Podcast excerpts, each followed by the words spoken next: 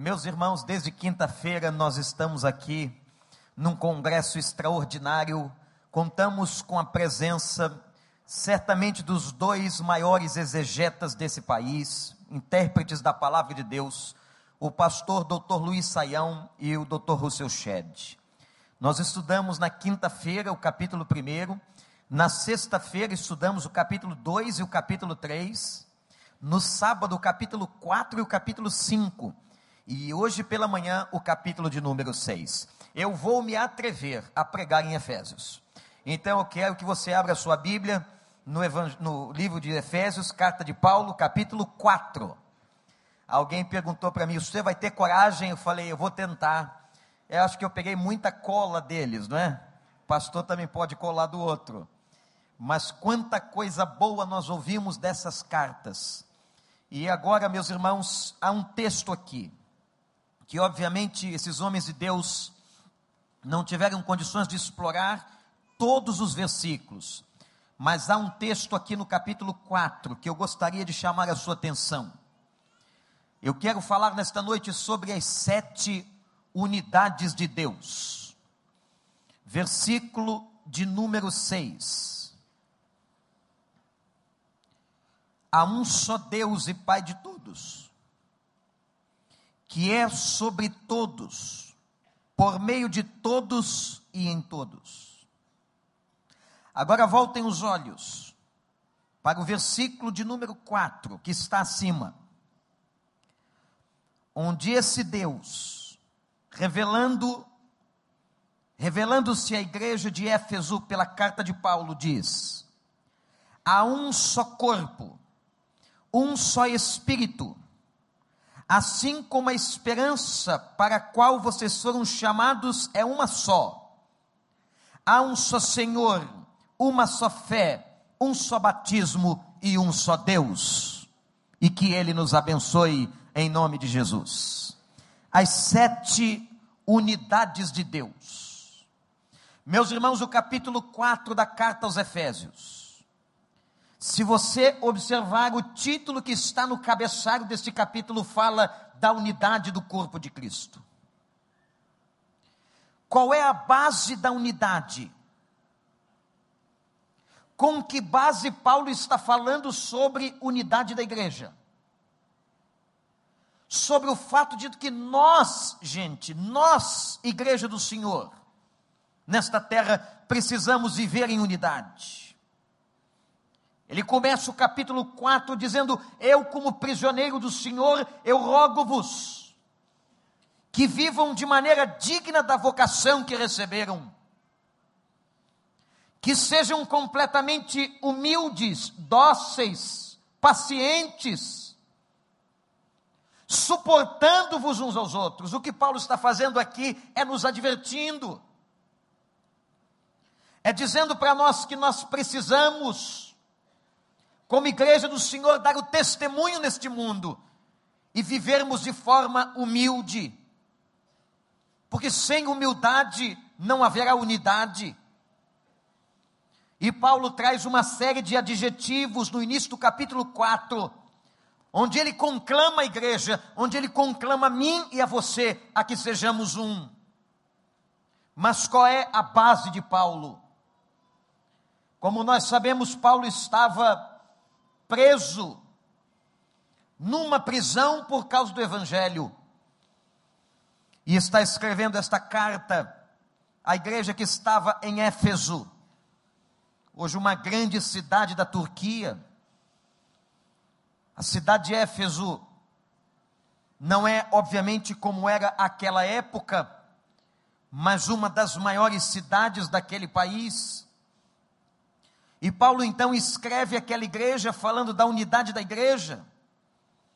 Depois de ter apresentado a profundeza de Deus e a beleza da salvação. Mas ele aqui, irmãos, a partir do versículo de número 4 até o versículo de número 6, ele vai apresentar qual é a base do seu discurso. Uma igreja só pode entender a unidade e viver a unidade se entender que Deus é uno. E ele fala aqui de sete unidades que pertencem à grandeza de Deus e ao reino de Deus. Eu quero que você as anote no seu coração. Primeiro, ele diz que há um corpo só. Há um só corpo. De que corpo Paulo está falando? Ele está falando do corpo de Cristo. Ele está falando do corpo no qual Cristo é o cabeça. Meus irmãos, muitas instituições e organizações na história desapareceram. Muitos reinos dominaram o mundo. Muitos impérios estiveram sobre o homem. Mas eu quero lhes dizer nesta noite, por afirmação da palavra de Deus, que a igreja do Senhor permanece e continua de pé, apesar de toda a perseguição da história, por uma única razão: quem sustenta a igreja é o próprio Deus, quem é o cabeça da igreja é o próprio Cristo, louvado seja o seu nome. A igreja não é sustentada por pastores, não é mantida em pé por causa de uma denominação, a sua força não está na força de um homem. Meus irmãos, a igreja é chamada de corpo de Cristo. E ele mesmo é chamado de cabeça da igreja. A cabeça é o cérebro da igreja, é o governo da igreja, é o senhorio da igreja. Portanto, a cabeça da igreja de Deus não é o pastor Vander, ou qualquer outro pastor ou sacerdote católico, não, o cabeça da igreja é Cristo, e porque Ele é o cabeça da igreja, esta igreja permanece de pé, e a Bíblia diz que as portas do inferno não prevalecerão contra ela. Quantas perseguições a igreja enfrentou, quantas lutas a igreja enfrentou. Nero tentou destruir a igreja durante o Império Romano, ele tentou decapitar os apóstolos, ele tentou matar tanta gente, ao ponto de certa vez exclamar: de que adianta matar esses cristãos, porque parece que o sangue deles é como semente. Quanto mais nós o matamos, os matamos, mais cristãos surgem da terra. Sabem por que isso aconteceu na história? Porque a igreja é sustentada por Cristo, é edificada por Cristo e o cabeça da igreja é Jesus Cristo. Meus irmãos, um dia todos nós que estamos na liderança da igreja hoje, se o Senhor não voltar, daqui a 50, 70 anos ou muito menos do que isso, não estaremos aqui, mas a igreja do Senhor permanecerá. O diabo continuará tentando fechar as portas da igreja, o diabo tentará de todas as maneiras destruir a igreja, mas nós temos uma garantia que não é a garantia deste pastor, mas é a garantia desta palavra, de que o Senhor a manterá de pé e de que ela continuará caminhando triunfante por esta terra até o final dos tempos. A igreja continuará viva. Poderemos não ter templo, mas teremos a igreja poderemos nos reunir nas casas, poderemos nos reunir nas catacumbas, se for preciso, como ela já se reuniu, a igreja permanecerá de pé, porque ela é o corpo de Cristo. E Jesus diz: há um só corpo, há uma só igreja, que é formada dos meus filhos, daqueles que eu redimi, daqueles que eu chamei, daqueles que eu salvei, e somos nós, salvos, libertos e redimidos, que formamos o corpo de Cristo e o corpo recebe novos membros a cada dia. Nós ouvimos aqui, meus irmãos, nesses dias, que cerca de 25 milhões de pessoas se convertem. Meus irmãos, quanto poder há neste evangelho. A igreja está crescendo. Tem uma pregação por aí, gente. Tem uma pregação por aí de gente dizendo que não é importante estar na igreja, não é importante estar no ajuntamento, a palavra igreja significa eclesia, aqueles que foram chamados para fora, é o ajuntamento dos santos. Há pessoas pregando por aí que podem ser crentes em casa, que podem ser crentes através das mídias eletrônicas, mantendo suas vidas espirituais. Isto não é verdade, isto é um demonismo. O Senhor nos chamou para vivermos em congregação, como povo de Deus, unidos para fazer a sua obra. Nós somos a igreja do Senhor. E sabem qual é a desculpa dessa gente? Diz assim: ah, mas olha, eu conheci um crente que não vale nada. Eu conheci uma pessoa que está lá na igreja que deve no banco. Eu conheci uma pessoa lá na igreja que tem problemas no seu casamento. Eu quero dizer uma coisa para você, olhe para mim. Isso aqui, meu irmão, é um verdadeiro hospital, e um hospital que está de porta aberta. Olha lá, olha para trás. Tem uma porta aberta ali, tem outra porta aberta ali. Aquele irmão que está lá não é segurança, que está de azul. Ele está ajudando as pessoas a entrarem, ele vai ajudar as pessoas a se acomodarem na congregação, mas ele não vai barrar ninguém. E quando as portas estão abertas, entra todo tipo de pessoa entra pessoa boa, entra pessoa estranha, entra pessoa negra, entra pessoa branca, e todos nós temos aprendido na palavra que precisamos da graça e da misericórdia de Deus. Tem alguém perfeito aqui nessa noite? Tem alguém que está completamente tratado e curado? Tem alguém que já chegou à estatura do varão perfeito em Cristo Jesus? Não, nenhum de nós. A igreja é um grande hospital onde o Espírito de Deus está tratando, salvando e curando as pessoas. Aqui não é lugar de gente perfeita, aqui é lugar de gente em tratamento. Me faz lembrar daquela velha história de alguém que chegou para o pastor e foi fazer queixa. Sempre tem alguém para fazer queixa para o pastor. Sempre tem um policial tomando conta de alguém na igreja. As pessoas que não entenderam o evangelho direito, não compreendem o evangelho direito. E elas chegaram para o pastor e disseram: Pastor, o senhor já viu aquele jovem que se converteu? Os jovens talvez sejam os alvos mais preferidos. Ele tem um cabelo grande, uma tatuagem enorme. E eu queria saber do senhor, o senhor pastor da igreja, é possível a gente receber na igreja o jovem com cabelo comprido? O pastor disse: É. A gente recebe jovem com cabelo comprido e mulher de língua comprida também. E aqui o jovem de cabelo comprido e a mulher de língua comprida são tratados. Meu irmão, que você está olhando para a direita, para a esquerda, você está vendo o quê? Está vendo gente igual a você.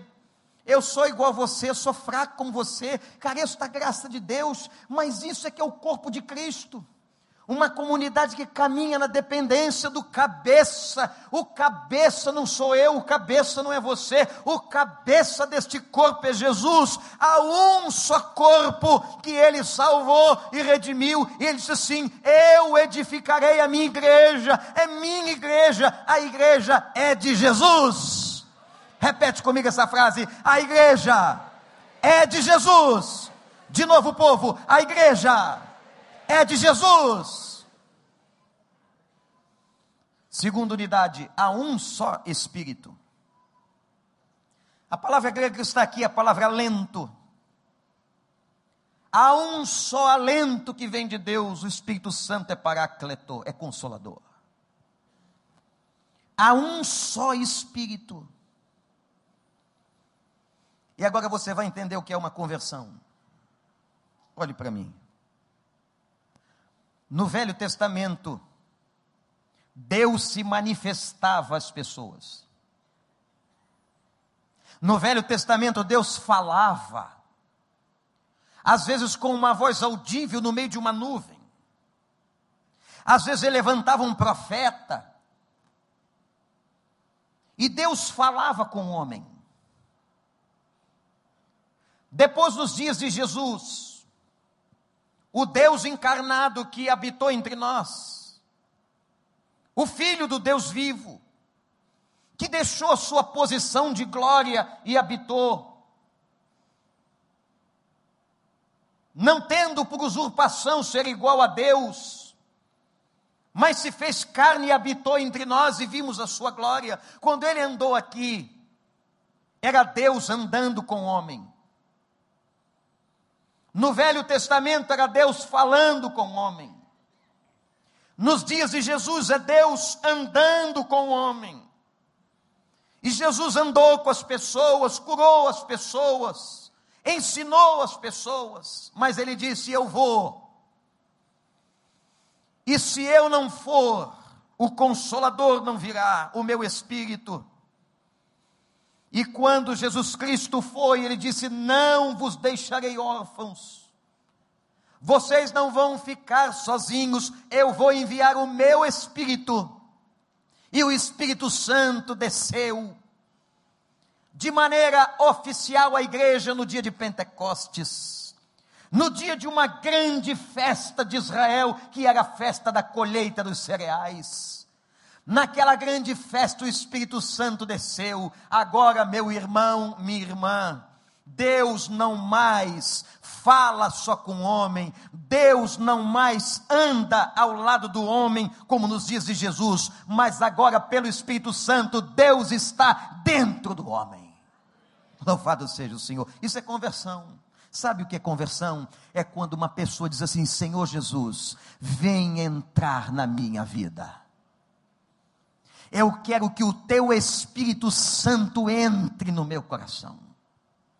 Quando você abre o seu espírito, a sua alma para Ele, Ele tem a alegria e o prazer de entrar e de fazer da tua vida morada. Agora, quando o Espírito Santo chega, meus irmãos, nenhum outro espírito poderá se apossar do teu corpo apenas o Espírito de Deus agora mora, e você, diz a Bíblia, e o apóstolo Paulo, é selado com o Espírito Santo da promessa. Você é de Jesus, você é do Senhor, você que se converteu, você tem o Espírito do Senhor, e o Espírito não te deixará mais, o Espírito mora na sua vida, você acredita nisso?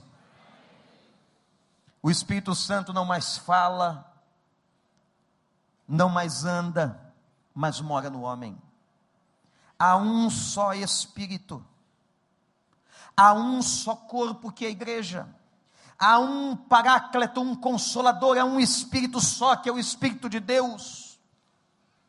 Te faço uma pergunta neste momento: o Espírito de Deus mora em você?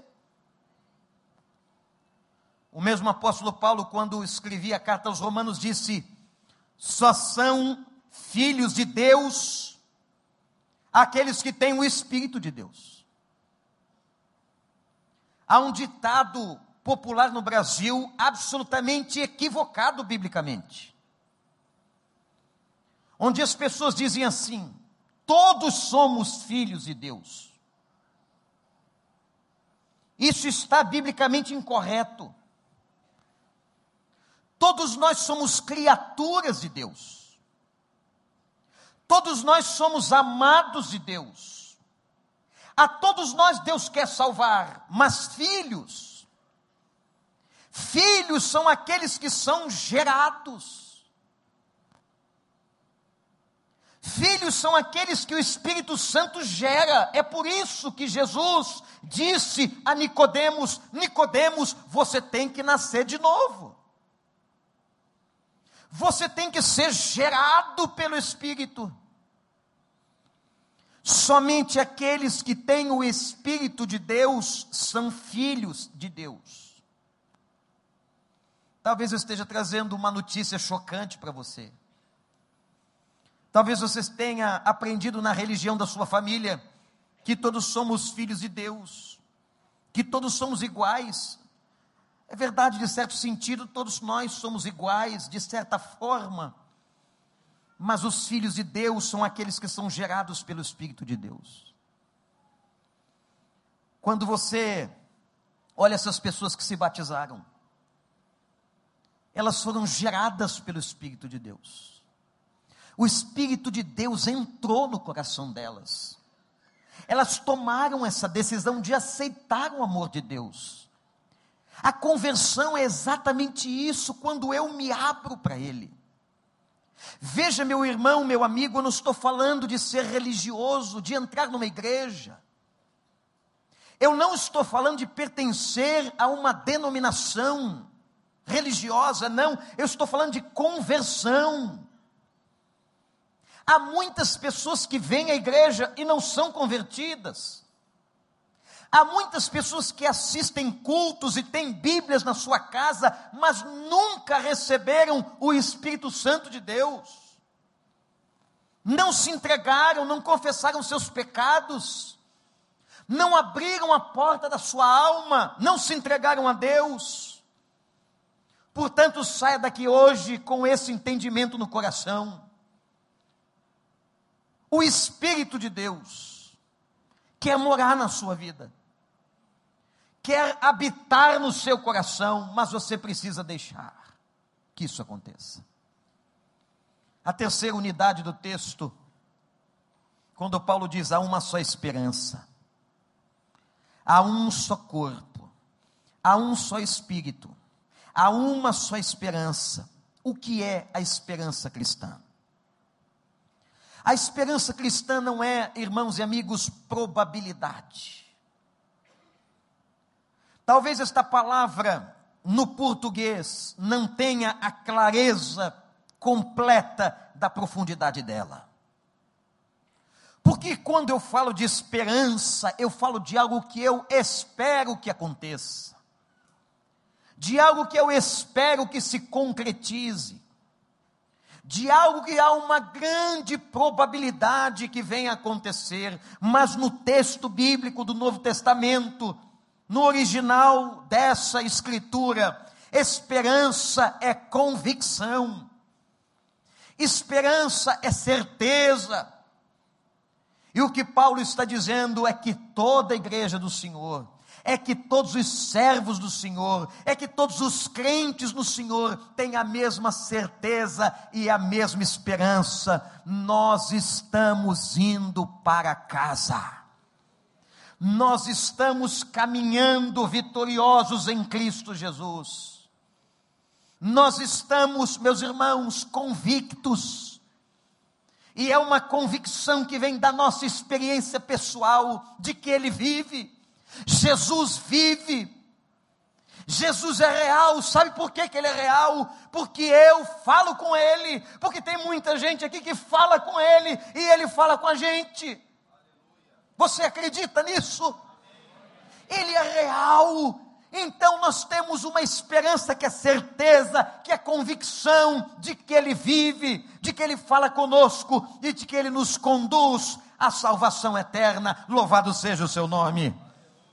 Toda a igreja tem essa certeza, todos aqueles que são salvos têm a mesma certeza, a mesma esperança em Cristo. A quarta unidade de Deus, quando ele diz assim: há um só Senhor e Paulo escrevia numa sociedade de escravos, numa sociedade onde a escravatura era uma realidade. E Paulo agora está dizendo para aqueles homens e mulheres, muitos deles escravos, o Senhor de vocês, vocês que já aceitaram a Cristo como Salvador, o Senhor de vocês não são esses feudais que lhes compraram nas feiras de escravos. O Senhor de vocês agora é Jesus, ressurreto dentre os mortos. Sabe o que é ser Senhor? É ter o governo. Meus irmãos, que palavra, que complexidade, que profundidade entender que Jesus é governo. Deixa eu perguntar uma coisa aos irmãos: quem é? Quem é que governa? Quem é que governa a sua vida? Qual é o espírito que está no governo da sua vida? Há muitas pessoas que quem governa a vida é o dinheiro. Quem governa a vida são as avarezas, as ambições. Há muitas pessoas governadas pela sede de poder. Há muitas pessoas governadas por outras pessoas. Mas aquele que aceitou a Jesus como Salvador tem um novo governo, e quem governa é Cristo Jesus, o Senhor. Ele é Senhor, ele é o Quirios do Novo Testamento.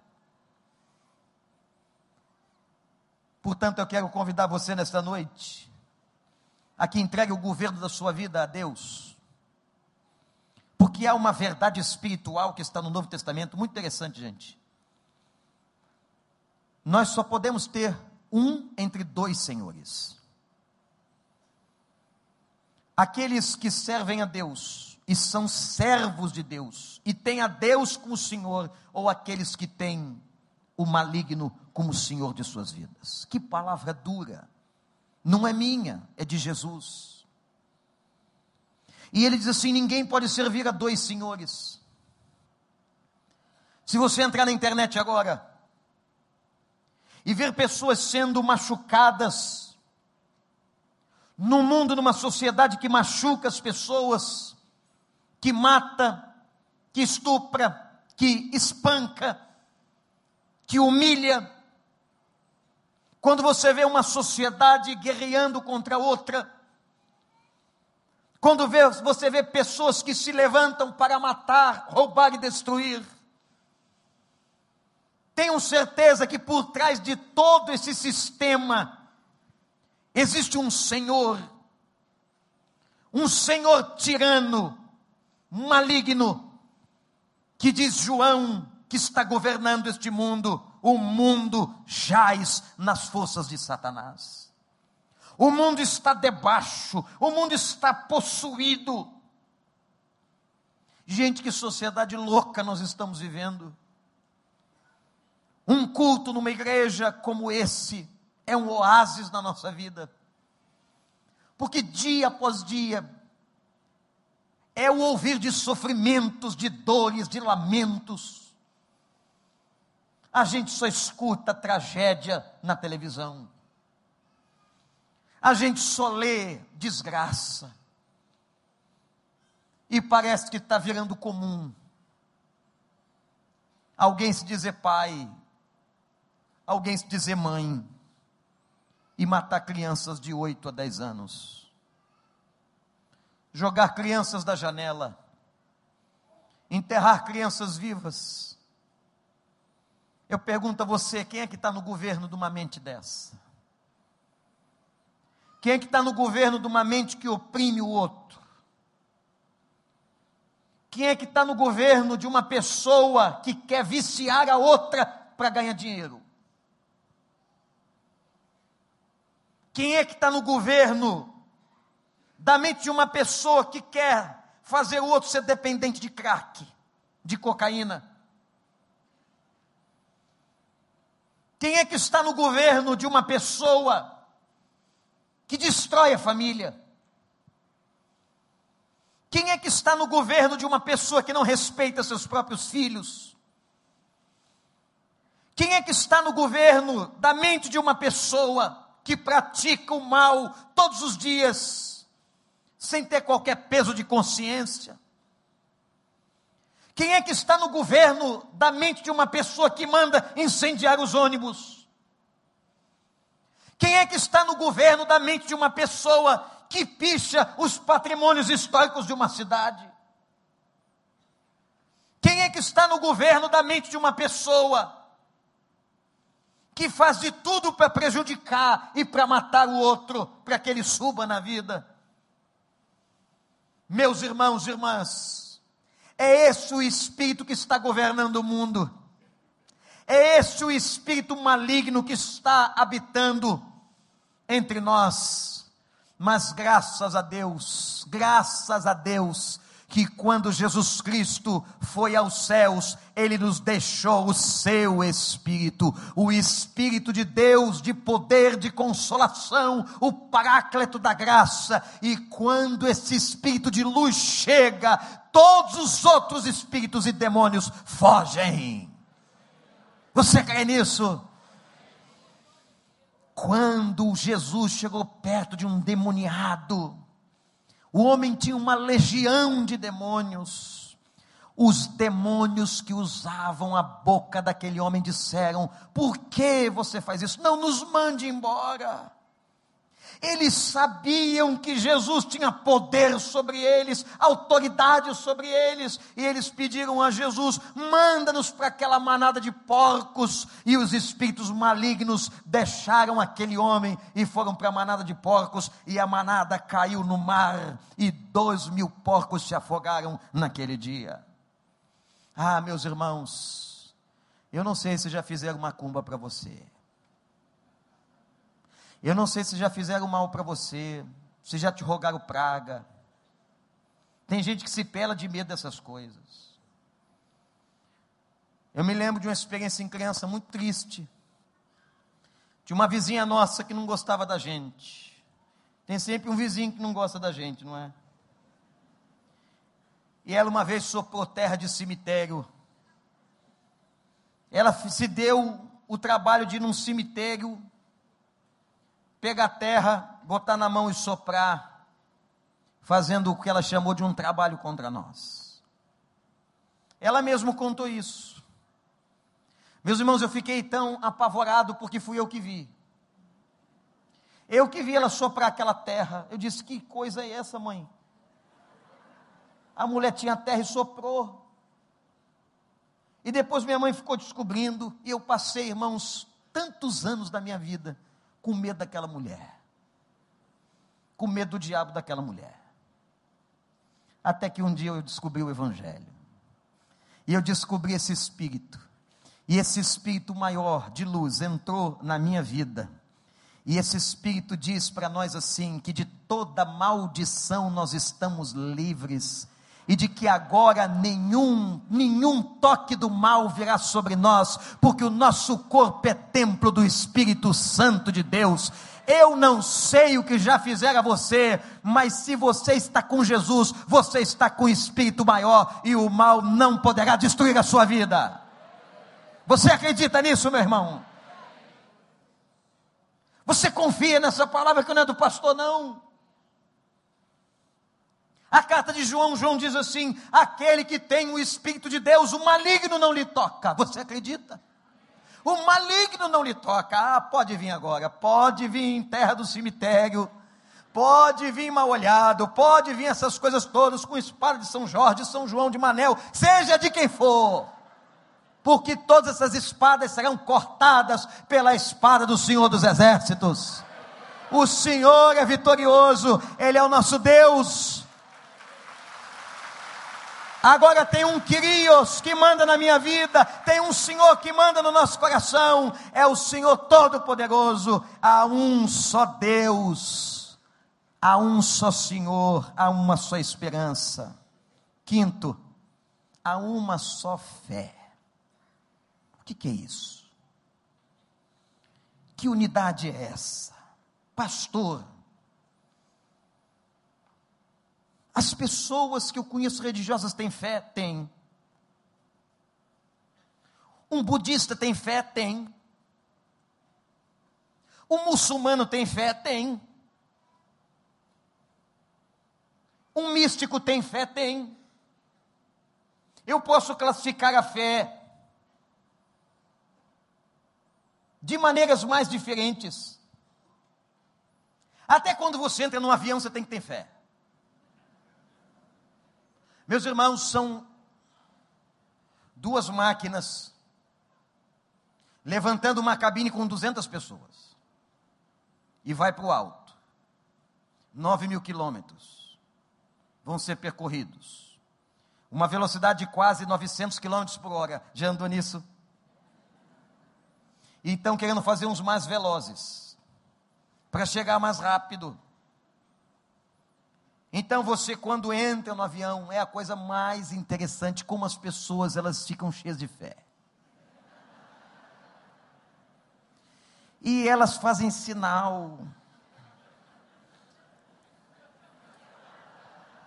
para lá, para cá. Algumas tremem. Uma vez eu fiquei do lado de um senhor, não podia falar com ele. Eu não sabia, eu fui dar uma palavra, ele Aí eu não entendi. Tentei de novo, ele. Eu entendi, o senhor está todo. O senhor está todo emocionado, não é? Cuidado. A emoção demais mexe com o intestino. O senhor não está bem, está com medo. E a Bíblia fala sobre esses momentos no avião, Diz assim: na turbulência, não se turbe o vosso coração. Credes em Deus, credes também em mim, disse Jesus, mas o texto continua tragicamente para alguns, quando diz assim: mas se acontecer alguma coisa, claro que isso não está na Bíblia. O texto diz: Na casa de meu pai há muitas moradas. Não está garantindo que não vai cair. Está garantindo que vai acontecer alguma coisa com você. Gente, o problema não é ter fé, é onde eu a coloco. Em quem eu a deposito? No piloto, na turbina? Quem é que sustenta aquele negócio? Os nossos filhos brincam de cada coisa que só a misericórdia de Deus. E tem uma que você já vê, não tem mais jeito. Ele está pendurado lá em cima do andaime. No corrimão de algum lugar. Como é que nós vamos ter poder de controle sobre essas coisas? Mas eu quero dizer a você, que quando a Bíblia e Paulo dizem há uma só fé, ele está falando de direção. A única fé frutífera, eficiente e que dá resultado é quando você confia na pessoa certa, Jesus de Nazaré. Quando você confia em quem pode em quem pode agir, em quem pode falar, em quem pode atuar, em quem tem todo o poder do alto. Não adianta confiar na pessoa errada. Você já confiou na pessoa errada? Você talvez depositou toda a sua confiança um dia em alguém e esse alguém te decepcionou. Uma autoridade te decepcionou, um político te decepcionou. Mas quando nós colocamos a fé no lugar certo, em Jesus Cristo, nós nunca, nunca nos decepcionaremos. A fé tem que ter o lugar certo. Confie no Senhor. Confie. Abre o teu coração para Ele. E quando Paulo está dizendo há uma fé só, só uma fé é capaz de nos levar à salvação, aquela que está depositada em Jesus. O sexto, ou a sexta unidade de Deus fala que é só um batismo. O batismo que vocês viram aqui, nas águas, é a simbologia do batismo espiritual que aconteceu dentro deles. Eles foram, segundo a Bíblia, batizados com o Espírito. Foram mergulhados no Espírito e o Espírito mergulhado neles. E agora, para completar esta obra, eles são imergidos nas águas é um só batismo. Por isso que nós não pegamos um recém-nascido e batizamos hoje, porque ele não tem consciência. Ele não sabe confessar pecados. Ele não reconhece os seus pecados. Ele é um recém-nascido. Sua cognição não está pronta. Mas quando uma pessoa está preparada, entendeu o que é a salvação e o plano da salvação de Deus por nós, quando uma pessoa confessa seus pecados, quando uma pessoa abre o seu coração, então ela é batizada. Por livre e espontânea vontade. E na igreja primitiva, por causa da perseguição, quando uma pessoa ia ser batizada, ela fazia uma profissão de fé, igual eles fizeram aqui. Quando o pastor perguntou para vocês, vocês confirmam Jesus Cristo como o único e suficiente Salvador? O que vocês responderam? Sim. Mediante a tua pública profissão de fé, por ordenança de Jesus, batismo não é uma opção. Por ordenança de Jesus eu te batizo. Conscientemente. Em nome do Pai, do Filho e do Espírito Santo. Isso é batismo. E como a palavra já diz, é imergir porque é uma simbologia do batismo, como há uma simbologia na ceia. Vocês já viram alguma ceia com Coca-Cola e pizza? Suco de laranja? Por que, que o elemento do pão e do vinho? Porque a simbologia do corpo e do sangue.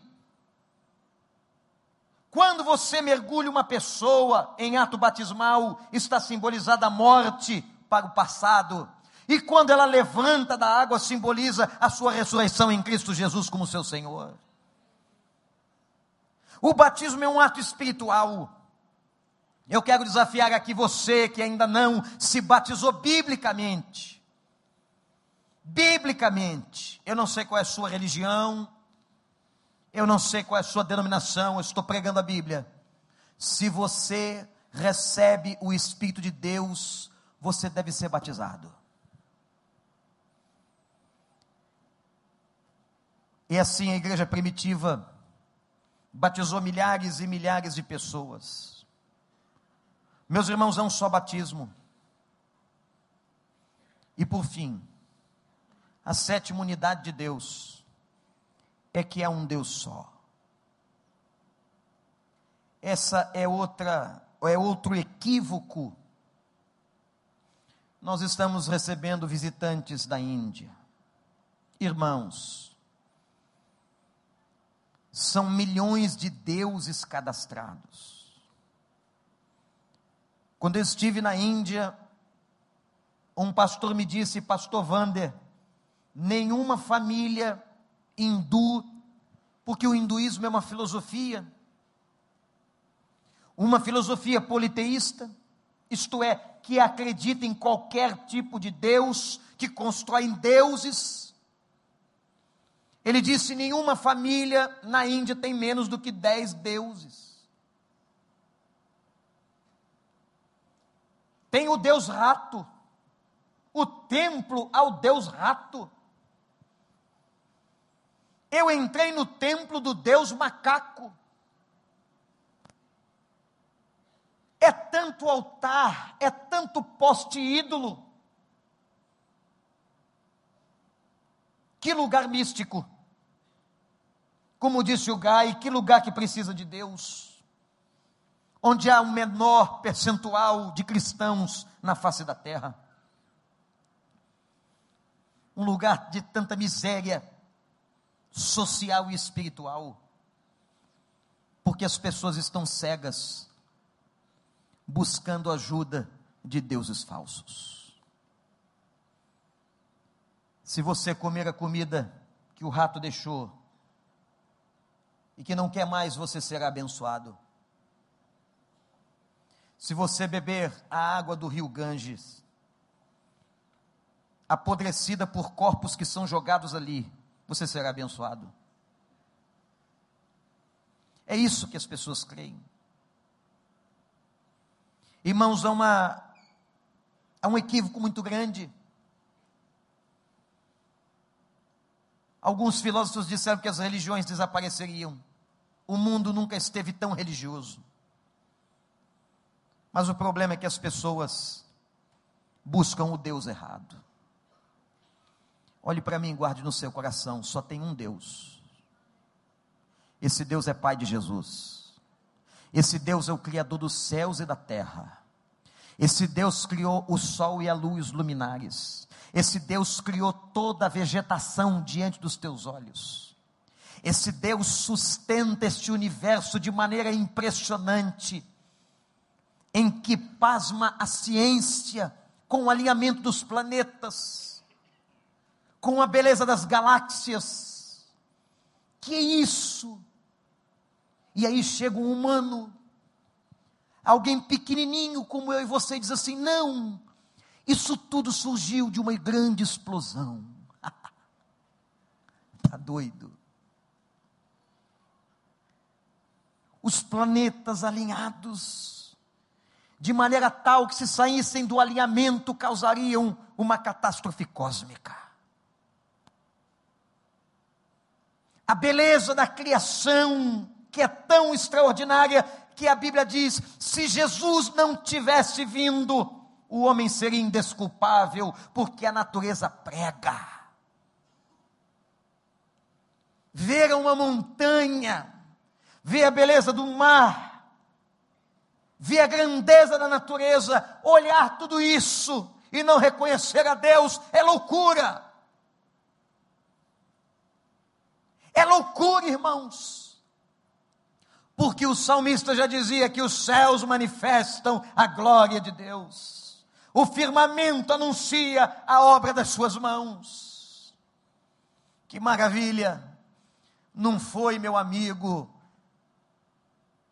Minha amiga que está aqui não foi explosão, não. E se você quer acreditar que foi explosão, só faz uma pergunta na sua cabeça: se foi explosão, quem foi que acendeu o fósforo?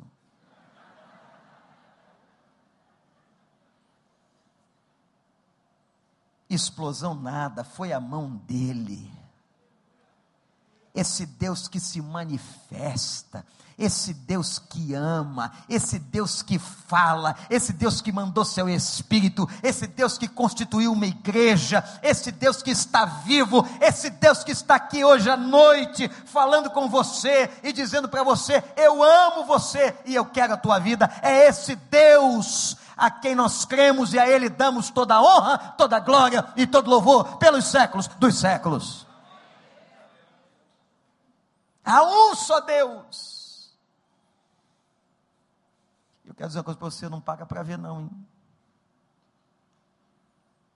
Ame esse Deus, abre o seu coração e você o verá. Porque sabe o que é fé?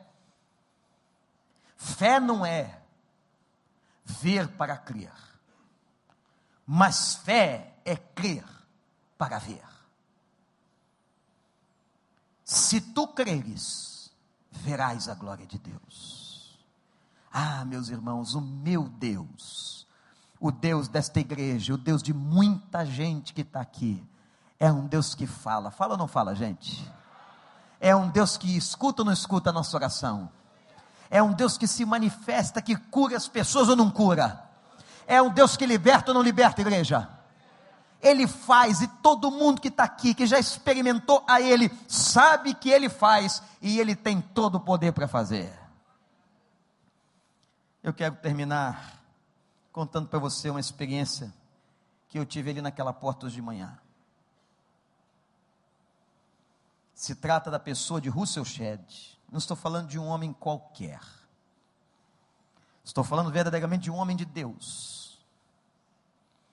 Presenciei uma das cenas mais interessantes do Deus transcendente, do Deus soberano Olha, eu não sei se você acredita nisso, mas também não estou preocupado, porque a Bíblia não está preocupada em te provar nada. Sabe como é que a Bíblia começa? Ela começa assim: Deus criou, acredite se você quiser.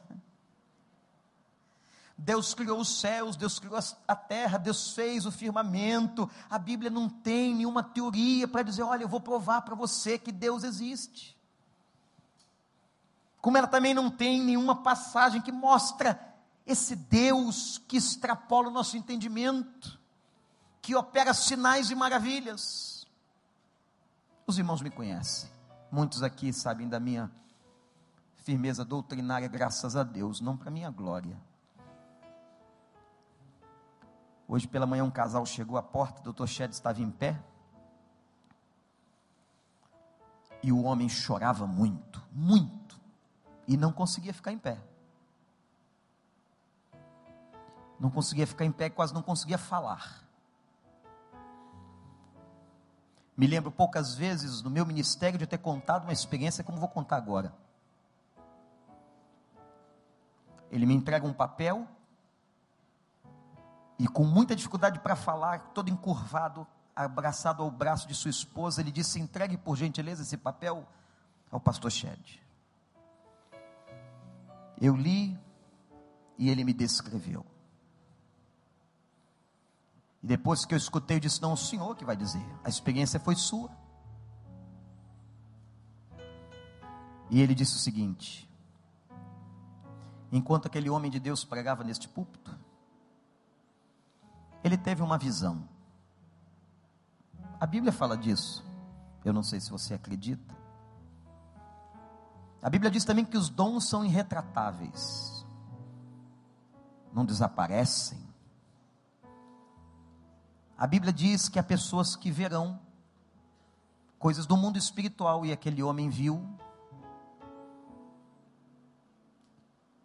que hostes angelicais chegavam aqui onde eu estou, colocavam um manto branco sobre o Dr. Shed, uma coroa de pérolas vermelhas. Na hora que eu escutei, talvez eu fiz a mesma coisa que você está fazendo aí agora. Será? Será que é verdade?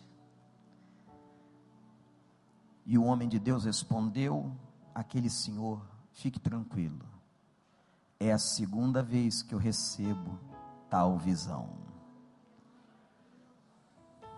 Eu tive que me calar, pedir perdão a Deus e louvar ao Senhor, porque tivemos uma visitação aqui hoje. Uma visitação de honra, porque Deus estava honrando o seu servo no mundo espiritual. Sabe que Hebreus diz que neste momento aqui, agora, há miríades e miríades de anjos adorando conosco. Você está vendo algum? Eu não. Eu não estou vendo nada, porque eu não tenho esta graça. Mas eu creio na palavra. E neste momento o mundo espiritual atua entre nós. Isso aqui não é uma brincadeira, meus irmãos. Isto é adoração ao nome do nosso Deus há um só Deus, e esse Deus se manifesta, e esse Deus fala, e esse Deus tem espírito, e esse espírito habita naquele que crê e constitui a igreja. É este, este evangelho que nós cremos, e esse desafio que eu faço a você. Há um só corpo, um só espírito, uma esperança, um só Senhor, uma só fé um só batismo, há um só Deus. E Paulo diz assim: Ele é Pai, Pai, não é carrasco, Ele é Pai de todos, todos aqueles que nele confiam. Aleluia. Louvado seja o nome do Senhor por esta palavra. Louvado seja o Senhor pela sua unidade, que nos ensina a que devemos ser um. Vamos ficar de pé e adorar ao Senhor.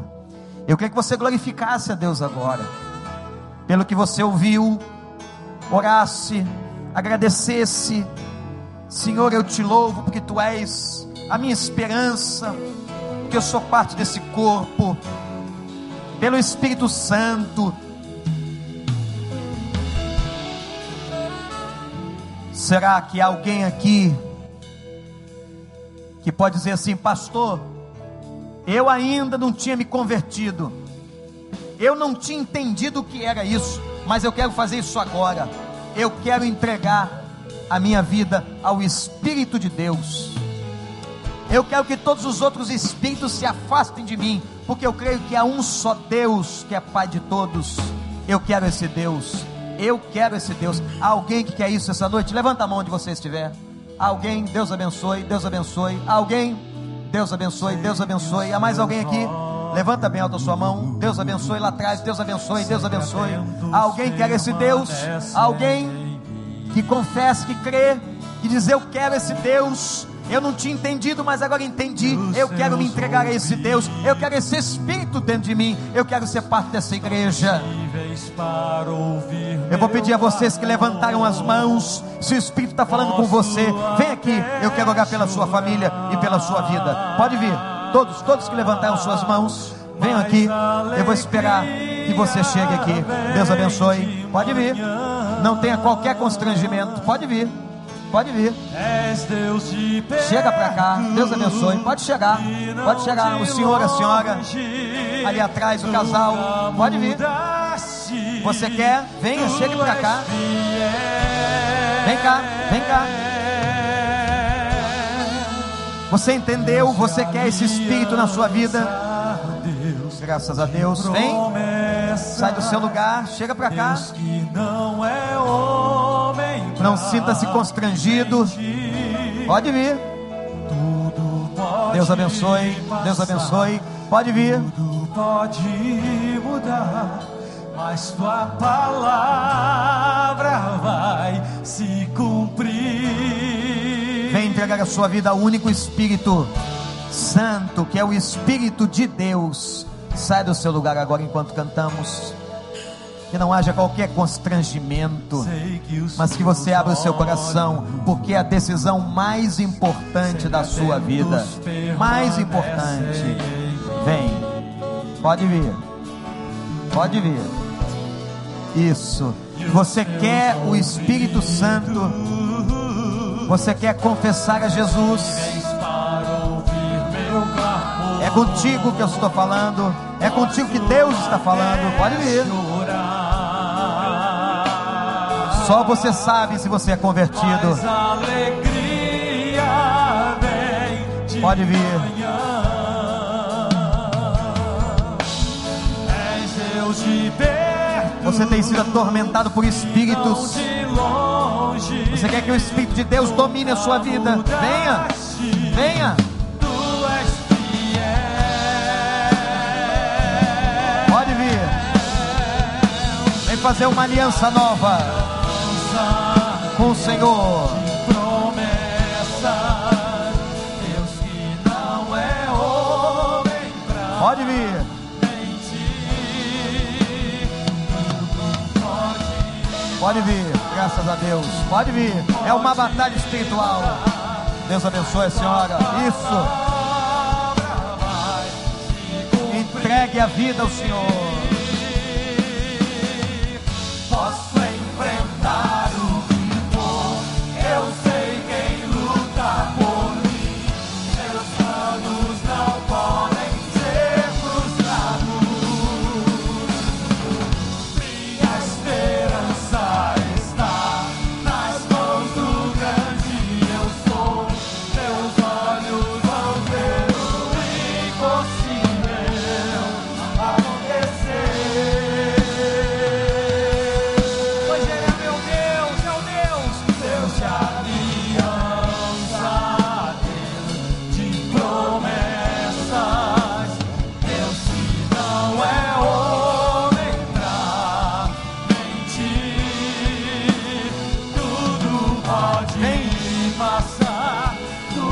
Sua vida Deus. mudar, mas tua palavra vai se cumprir. Deus Vem correndo para Jesus.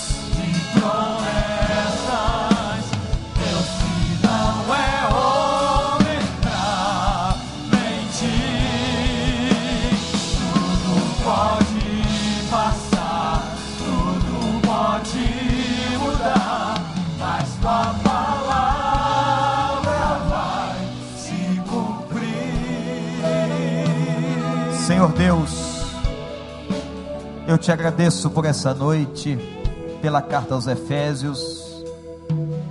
Tu és único Deus. E agora, Pai, eu te entrego a vida dessas pessoas que vieram aqui confessando publicamente. Eu suplico por elas, pelas suas famílias, que o Senhor possa libertar essas pessoas definitivamente de todas as cadeias do inferno, Senhor que tu as batize no teu espírito, que sejam agora discípulos do Senhor, que levem transformação de vida para dentro das suas casas, ó Deus, opera sobre elas, liberte, Senhor, e que a partir de hoje sejam novas criaturas. Enxuga dos olhos as lágrimas, Senhor que elas possam estar sendo libertas de qualquer artimanha do inimigo, mas que sintam esta noite a liberdade da tua graça, o mover do teu espírito e o nascer para uma vida nova, Senhor. Toma conta. E se alguém aqui hoje se sentiu constrangido de publicamente fazer isso agora, que antes de fechar os olhos para dormir hoje, seja um tempo aceitável de conversão e que ele se entregue verdadeiramente a Jesus. Pai, toma conta, Senhor. Toma conta dessas pessoas em nome do Senhor Jesus. Amém. Vou pedir que